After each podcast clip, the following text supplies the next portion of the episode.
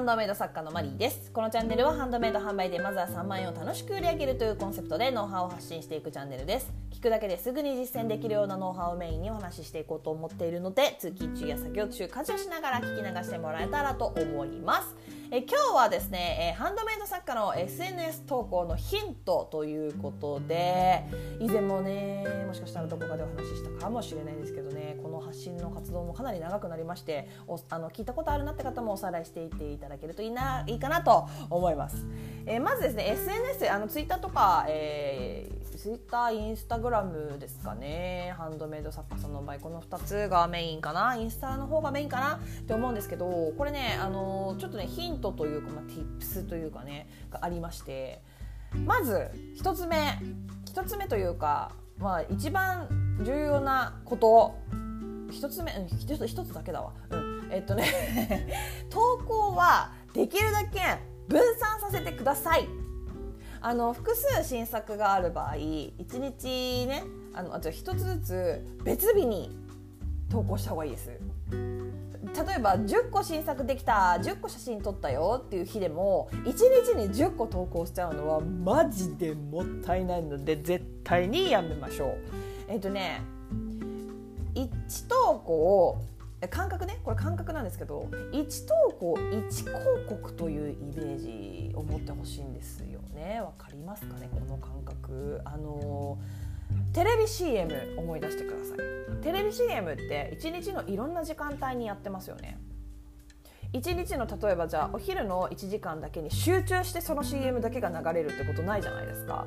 あの集中して投稿を例えば10個作品が新作ができて、えー、と10個写真撮ったから10個一気にドンってドンドンドンドンドンって10枚バンって出しちゃうってことはそれと同じことをしてるってことになるんですよでそれと同じことをすることによって何が起きてるかというとその時間にテレビ見てる人しかにと人にしか届かないってことなんですよね。だから CM って朝から晩まで、まあ、24時間ねいろんな時間帯、まあ、スポンサーのねあの関係とかもあるんですけどいろんな時間帯に「おわ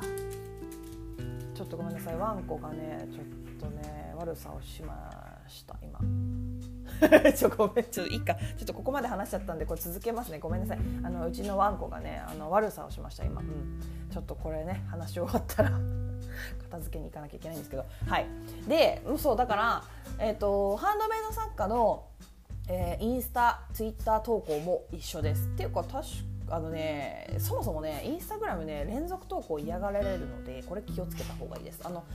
なんていうの？タイムラインが全部その人でバーって埋まっちゃうのでそれって結構嫌がられるのでそこは注意しなきゃそこも含めて分散させること。せめて例えば新作10個できました10個写10枚の写真撮りましたとせめて朝夜とかね。昼夜とか。1日2投稿ぐらいまでが限度かな。でももったいないかな、うん、だったら10日間1日1個で分散させてやっていった方がいいと思います。うんあの時間はねあんまり気にしなくていいかな。あの結構あるんですけどあの SNS 人が多い時間。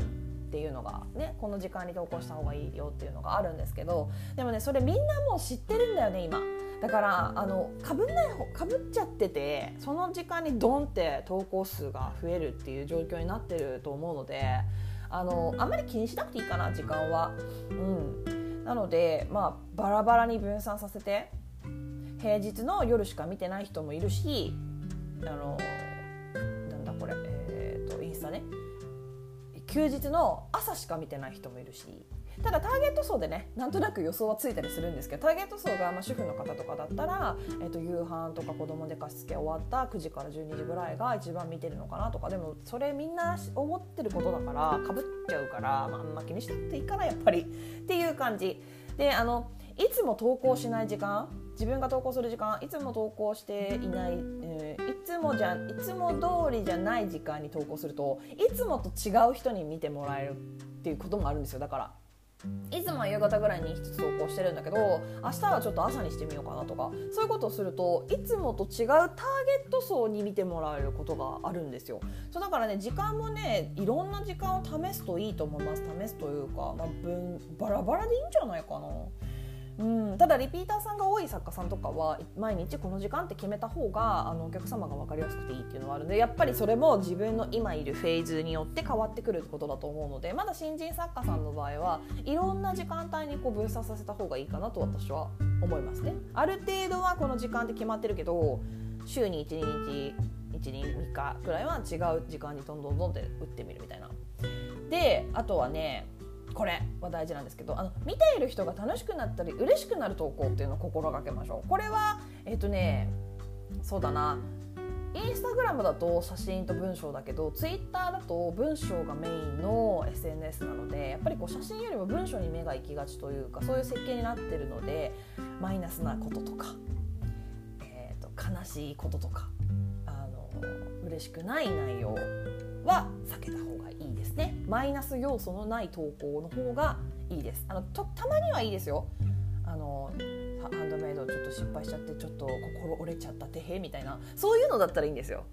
この作家さんも人間っぽくてそういうとこあんだなっていう印象を与えるだけなので全然悪いことじゃない。ただやっぱりこのこういうことを人に言われてすごく落ち込んだとかもう作家やりたくなくなってきたとかもう絶対そういうことは言わない方がいい本当に。それだけは。それだけは気をつけてください。っ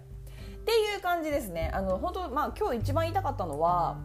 あの投稿はできるだけ分散させるということ。あのそもそも連投は嫌がられるしあの CM はいろんな時間帯にいろんな曜日のいろんな時間帯に分散させた方がいろんなターゲットに見てもらえる可能性が高まるので。であのーそう一つの投稿は一つの CM だと思いましょう。まあずっとねだったら CM ずっと流した方がいいじゃんって思うかもしれないんですけど。そうじゃないですよね。うん。あのいやもったいないしだって1日 10, 10個新作であの写真撮れるっていうんだったらいいんですけどそうじゃないじゃないですか。ね忙しい作家さんもいるしもう月に2つ取るのがやっとっていう方もいると思うだから2つ作るのがやっとっていう方もいると思うのであとはねそう分散させることとあと1つの作品について1つしか投稿しちゃいけないって思ってる作家さんも中にはいるみたいなんですけど全然そんなことなくてあの背景違いの写真とか使用シーン違いの写真とかあとは別角度からの写真とかあと人形の隣に置いて撮った写真とかいろんな写真投稿していいんですよ。1つの作品1つの投稿じゃなきゃいけないってことはないのでね。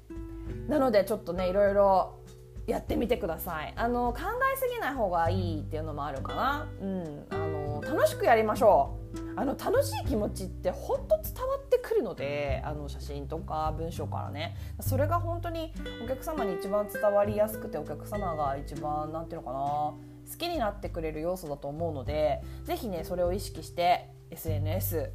やってみてください。ということで、え今日はここまでになります、えどんなご質問にもお答えしていきますので Twitter の質問箱やスタンド FM のレターなどでお気軽にご質問を送ってもらえたらと思います、えもしまた聞いてみたいなと思っていただけましたらフォローやいいね、え YouTube でしたらグッドボタンチャンネル登録をしてもらえると励みになります、え以上お聞きいただきありがとうございました。ではまた次回お会いしましょう。さようなら。